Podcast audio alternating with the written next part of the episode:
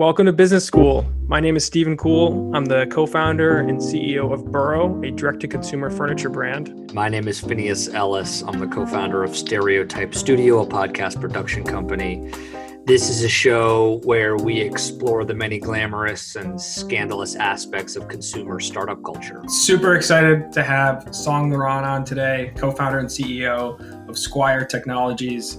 Um, as a refresher for listeners, uh, we had his co-founder Dave Salvant on earlier this year, actually as our first guest on the show. But Songe, you and Dave were in our YC batch back in 2016 in our small group, um, which is why we actually know each other fairly well, as opposed to other people in our batch who we may not have even ever talked to. But um, thanks for coming on the show. I'm glad to be here. Thanks for having me. Of course. So high level stuff. What we want to talk about is fundraising. Fundraising is is perpetually a fascinating topic. I think to a lot of people. It seems to be it either works really well and people can raise a lot of money, or it's just always a struggle for a long time. Um, but even folks who it seems to be easy for now, it wasn't always easy. Things just change the business and it becomes easier. But to jump right into it, you've now closed two monster rounds in 2020. Take us through, run us through like the basic details and stats, and like tell us what that process was like. Yeah, so we we were some of those people that, as you said, uh, wasn't always easy. Oh, it's not easy now, but it definitely was a lot uh, more challenging early on. So we we never raised like uh, prior to our A any money from institutionals. We we didn't raise a big seed round after YC. And um, we were in a state of kind of perpetually raising little checks as we needed them to get to the next uh, stage of the business. Um, so we kind of experienced, you know, some really tough fundraising environments, and then more recently, uh, some more favorable uh, environments for us. So we, we, I can kind of speak to you know both sides of the spectrum. Um, but for this last raise, um, we were fortunate enough to close on our Series B uh, led by CRV in March 2020, right before the pandemic hit. Um, so that was just kind of fortuitous timing. Um, and uh, it put us in a pretty good position where we weren't kind of freaking out as a lot of other companies were. Uh, we knew that our numbers were going to go down because our customers were closed um, uh, due to the shutdown but we had the resources to really focus on helping them, being a re- being a resource to them, uh, providing them with features to, to, help them while they were shut down. And as the shops started reopening, really late April, mostly May, and then going into June, we saw a big influx of new customers, and our numbers kind of really started to take off.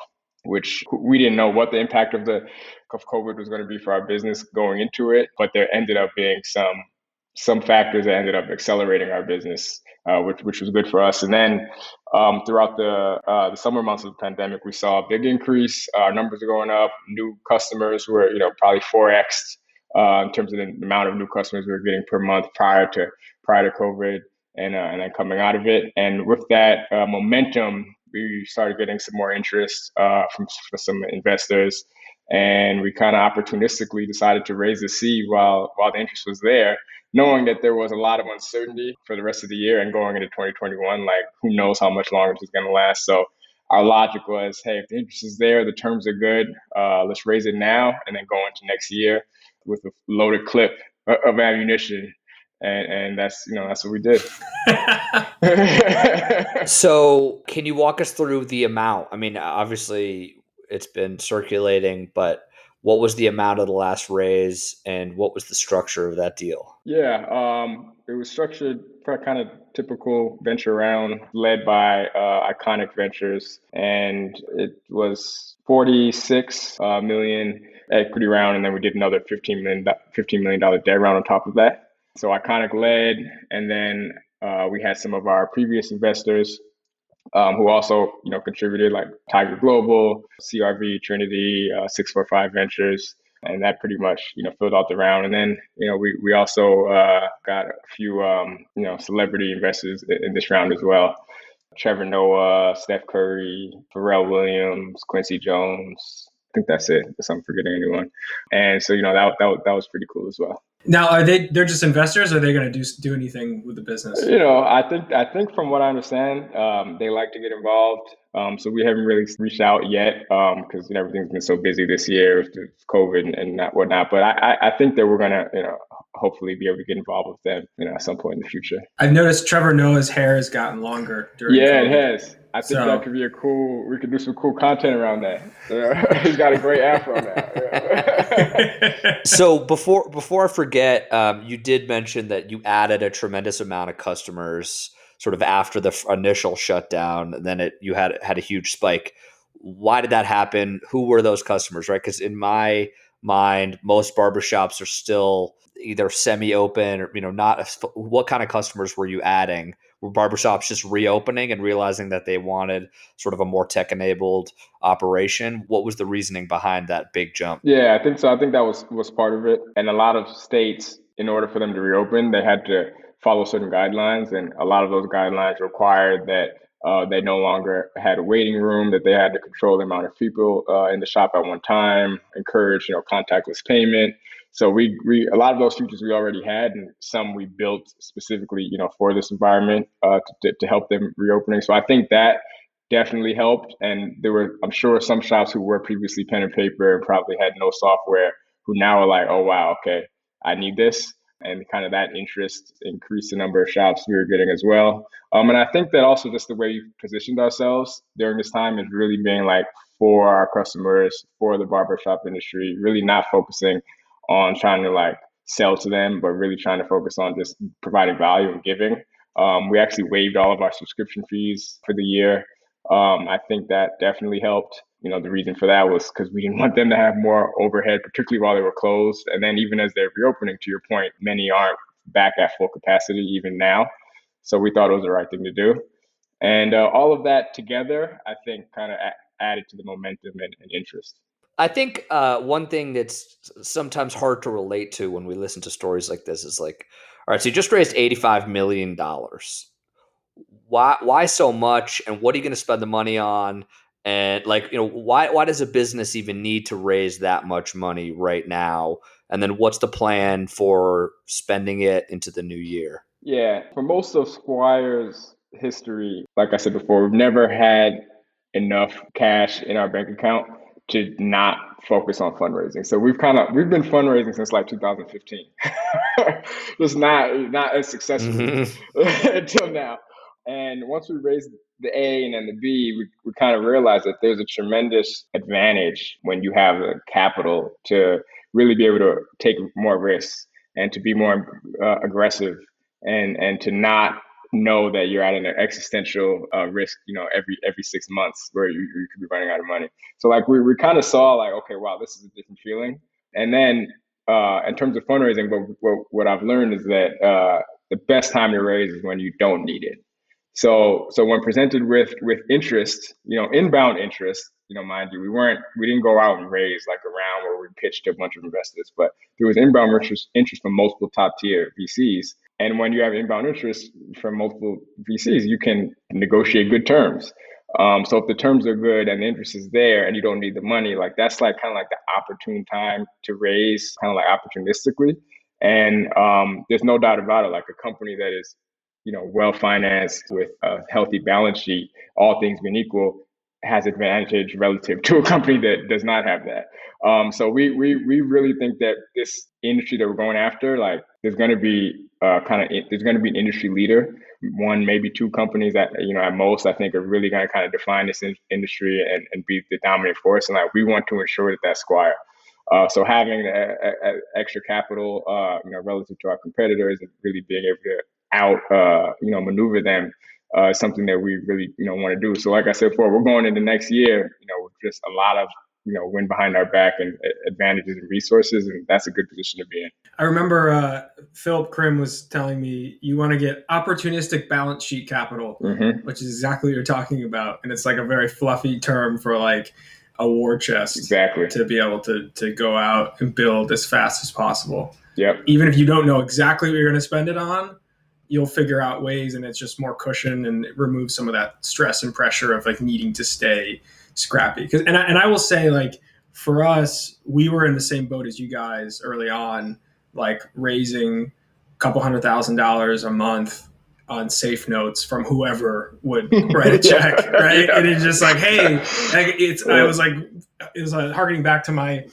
I, I worked in selling insurance one summer in uh, in college, and it was like on every call you'd be like hey by the way before we wrap like can you introduce me to three people that you think could like benefit from talking to me? And i was like doing that. And like the fundraiser you're like oh you're gonna write us a $50000 check? Like hey do you have any friends that also would be interested in investing in a fast growing startup? Like and i'm like oh my god i can't believe I, I said i didn't want to sell insurance. I'm just selling something else now. So you guys also you brought on some debt. Is that just traditional venture debt to get capital in without adding more dilution or is that related to any of the products and services that you guys are building? Yeah it's pretty much traditional venture debt where when, you raise a venture round and you can get the debt on good terms it just kind of makes sense to do it.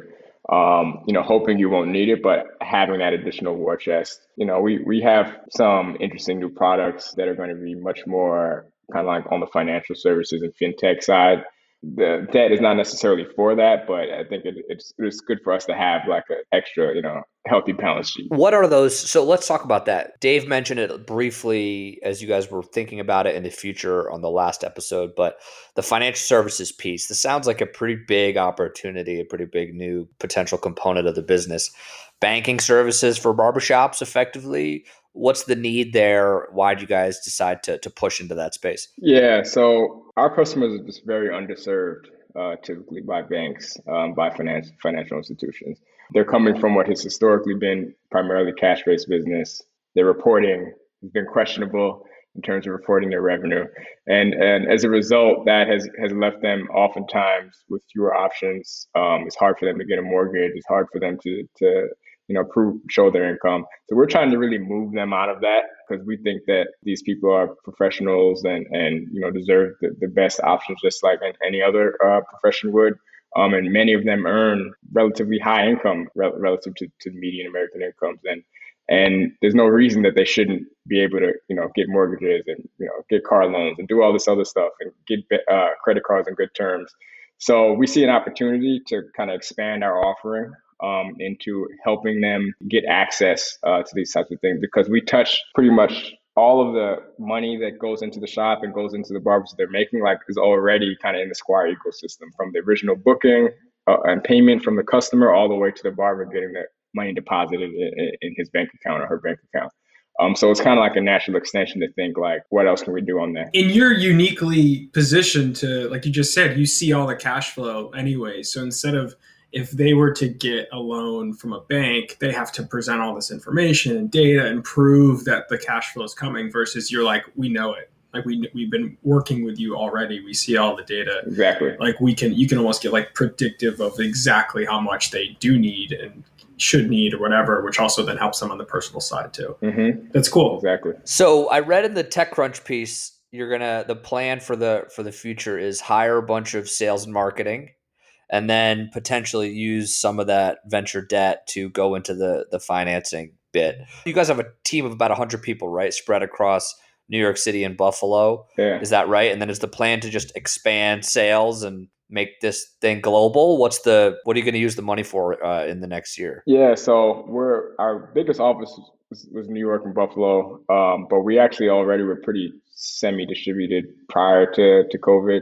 So all of our sales reps uh, we're remote and kind of spread out all, all across the country. Uh, we have some of uh, our operations, you know, team in California. So we're pretty, you know, very, very distributed. And then COVID hit, and then of course now everybody's working this way, uh, and everybody's working from home. So where it enables us to kind of like really focus on hiring the best talent wherever they are, um, and we're, we're gonna we're gonna continue doing that. Um, we do have a pretty big presence in, in, in Buffalo. That's where our customer success uh, operations team sits, and we're going to kind of keep hiring in that region because we, we think it's good uh, for the local you know ecosystem there, and there's a lot of good talent there. But we're also going to look to anywhere else that we that we can find people. And yeah, sales and marketing is a big component. You know, at this point, you know, when you're at this level, scaling, it's really it should be kind of almost like a machine and and that's what we've been really working on building. So like we know what the output of a sales rep is, and we can kind of model out like, okay, how many do we need to hire to hit these numbers? So yeah, we're going to be growing that department as well as product, you know, engineering, you we are pretty sophisticated like product, you know, software company and and we need the best engineers and the best product team as well. Can you explain why you guys had an office in Buffalo? So we applied to this uh, program called uh, 43 North, which is based in Buffalo, and it's partially funded by the, by the state of New York, and it's designed to um, attract startups and innovative companies to you know regions where they typically you know probably wouldn't uh, move to.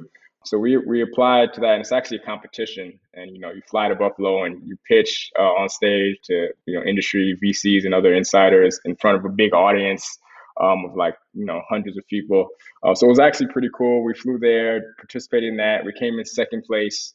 Um, we still think we should have came in first place, but we came in second place, and the second place award was six hundred fifty thousand uh, dollars, which is you know very significant. And at that time, it was you know extremely significant because we were uh, had we not won that competition, we probably would have ran out of money. was that free cash or in exchange for equity? Not free cash. It, it was a, a, a good uh, a warrant on good terms though. Okay. Now, yeah, free would have been even nicer. Uh, so we we we we won that, and it was kind of like a hail mary. And pursuant to that, uh, you had to move to Buffalo for a year and then open an office there. Uh, and they wanted you to hire employees and kind of establish yourself. So we did that, moved there. Uh, we were kind of going back and forth between New York City and Buffalo and uh, opened our office there, started hiring people. Uh, we're there for over a year. At that point, we could have left and never looked back, but we actually kind of really liked what we were able to build there and we found ourselves getting good employees. So we kept our office there and we continued hiring and you know it's worked out it's worked out well for us so far. So you never would have gone to Buffalo otherwise. But also, it kind of worked. Like their strategy worked. Like you ended up hiring and staying there. Yeah, it kind of worked as designed. No, I mean Buffalo was not on my radar at all prior to that, and I, you know I think that's really the purpose of a program like that is to get people to uh, consider a place where they never would have before. And uh, yeah, I mean, and I think it shows, which COVID is, I think, going to really expose this. Um, but we were kind of early because of because of uh, this program that there's really talented people and there's opportunities all over this country. You know, outside of New York and San Francisco. And, you know, a lot of times it's actually, there's advantages for, for companies to, to take a look at that. And I think now we're going to see it more often than not. Like a lot, I know a lot of founders who are hiring like outside of the Valley and outside of New York. And like the, there's talented people that will be less expensive. And also a lot of people don't want to live in San Francisco. You know, like a lot of people are, are, are finding themselves moving to lower cost cities. And I think oh, this is going to be, yeah.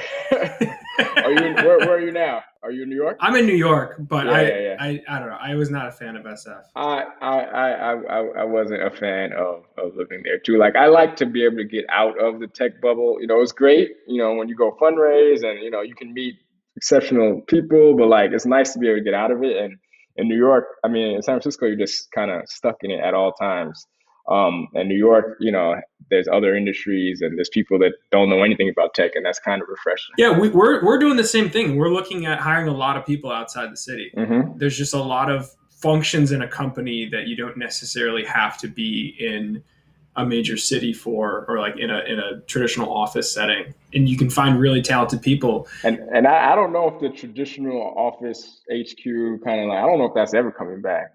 I mean, maybe it will. I mean, we'll see. You know, this this could all just be a blip and things will go back to normal. But like, I think we found how productive people can be working remotely or semi-remotely, and how much it works for a lot of people. They're like, I don't, I don't know if we're ever going to go back to the big, you know, hundreds of people in one HQ and everybody has to be there in order to work for the company. Like, you know, we'll see. Well, it'll be up to people like you guys that employ a bunch of people and are willing to let people work from home. You know, people Yeah. will go work for Squire if they don't want to have to be a certain place. If I want to live in Texas and I want to work for Squire, I can live in Texas. You know, I could live in London. Uh, but ultimately, I think it's going to be up to companies like you all that employ so many people. I have a quick question, kind of a niche question. Uh, when you won that competition, when you got connected to Buffalo, were you connected to the local government too, like the mayor? Or and I would imagine like when you when you first established, I remember when I worked at Warby Parker and they were looking at opening a new office in a different city. They kind of did like a very mini version of the Amazon thing, which was like shop around different cities and see which ones were most appealing, Yeah. right?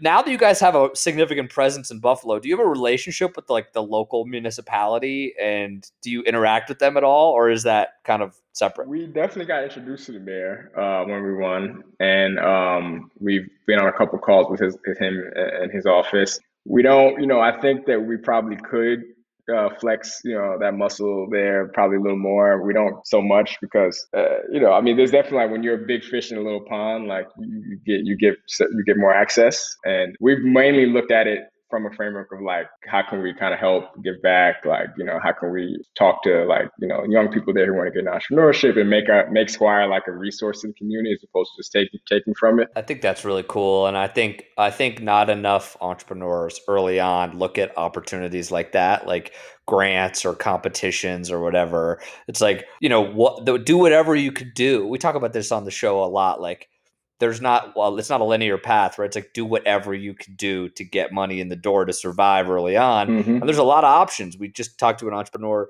the other day who brought on actual co-founders and gave up significant equity to open up doors into whole foods mm-hmm. and, and, other places. Um, and now he runs the company basically by himself right so that's one big chip to play, but there's a lot of things to do, like a, a competition where you, you know, 650 grand, I mean, significant, obviously, yeah. especially for a small company. So I think not a lot of, not, there's not enough stories like that of like, look, there's a lot of resources out there. There's a lot of different ways to, to bring it. And now you're on the other side, interestingly, right?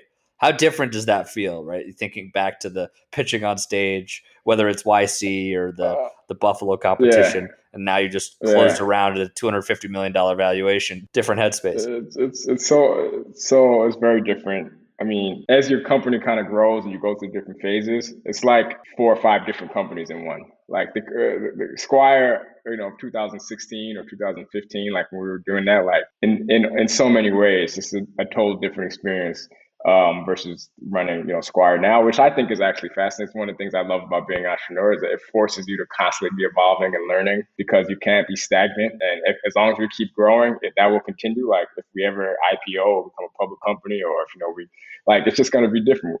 Squire for 100 employees and 500 employees is, is, is a different experience. Um, so that I really love that. But yeah, early on, man, we uh, I think we applied to probably every single accelerator in New York we did like pretty much whatever program would accept us. Like when you early on, like you need to just be doing anything you can to tip the scales in your favor in, in any way possible.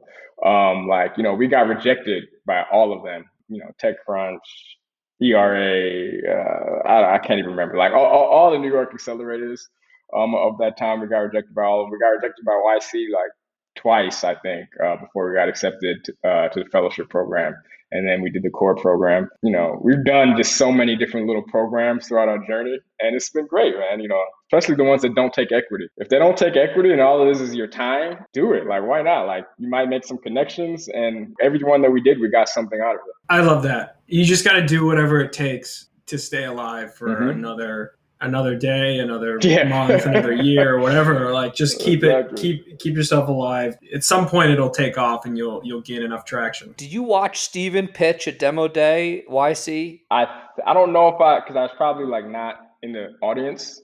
I honestly don't remember. There were so many pitches. I, I don't I don't remember. And I was nervous as hell. Like that whole like it's so nerve wracking. Like yeah. I I can tell you. So they have a uh, they had the they had the physical product demo area right at demo day for like any because like some of the companies a lot of the companies are software okay right? so it was separate right? Yeah it was like off to the side. You guys were doing haircuts you guys had the oh, barber yeah, yeah, yeah. We, that was we, doing haircuts outside and our couch was like set up next to it that wasn't like yc sanctioned like we just did that like that wasn't that wasn't part of the physical products like we're just like yo let's just do whatever we can to get some attention and get some people talking about us so, yeah we, we brought barbers to yc demo day just on our own and uh, had people booking haircuts. We had Justin Kan get a haircut on the app, and then uh, he was streaming it, you know, uh, uh on on Twitter or whatever he was using at the time. And uh, yeah, we'd want to do anything that would just get us some buzz and get people talking about us. That demo room was hilarious. It was like the most eclectic group of companies with physical products there. I think we had a good uh, we had a good batch. I don't know all the companies, um, but like I know there's some some companies that are doing really well. I, you know, I, I, there's some cool people in our batch. I think. I I always cracked up when we'd see each other at VC offices. Like I remember going into Sequoia, or I was Mhm. like coming out of Sequoia's office. Kabeer and I are carrying a, our sofa, and I see the Yoshi team with their trucks, and they do like gas, like remote, like they'll fill. They have like remote gas Yeah. tanks that go and fill up cars. So they pull up and they're like their truck with a gas tank on it, and they're like, "Oh, hey guys, we're like carrying our couch out." You guys are bringing barbers into the into demo day.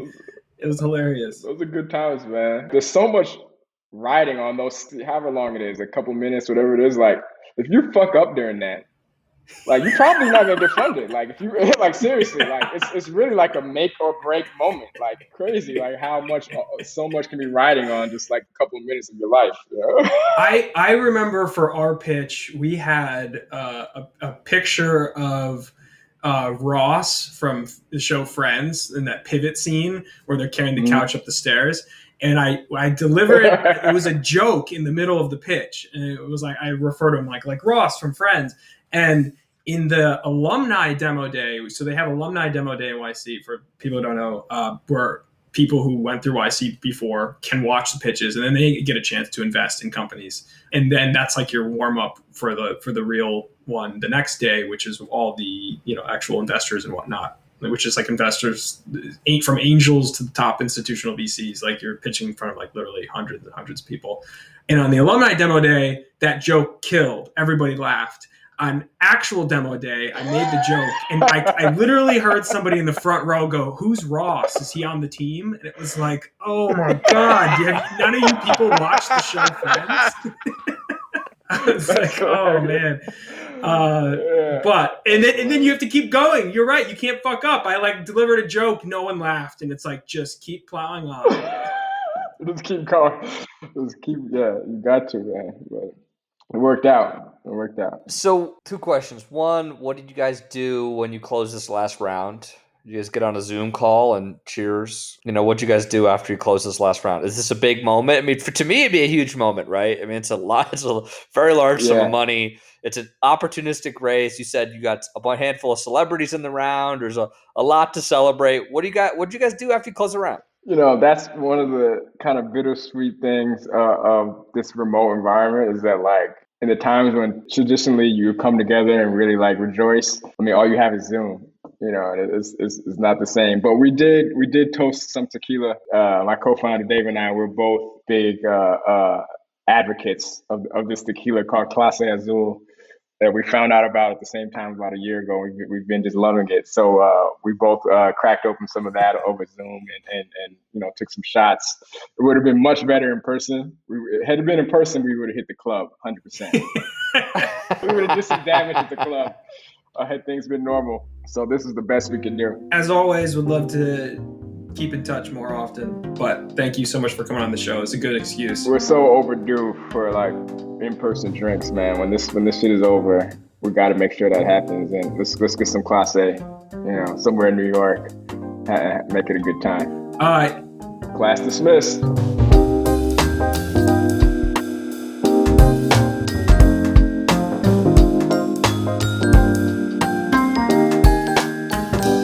Thank you for listening. If you want to support this podcast, the best thing you can do is hit the subscribe button. Take a minute, hit the subscribe button so you'll be notified whenever we come out with a new episode.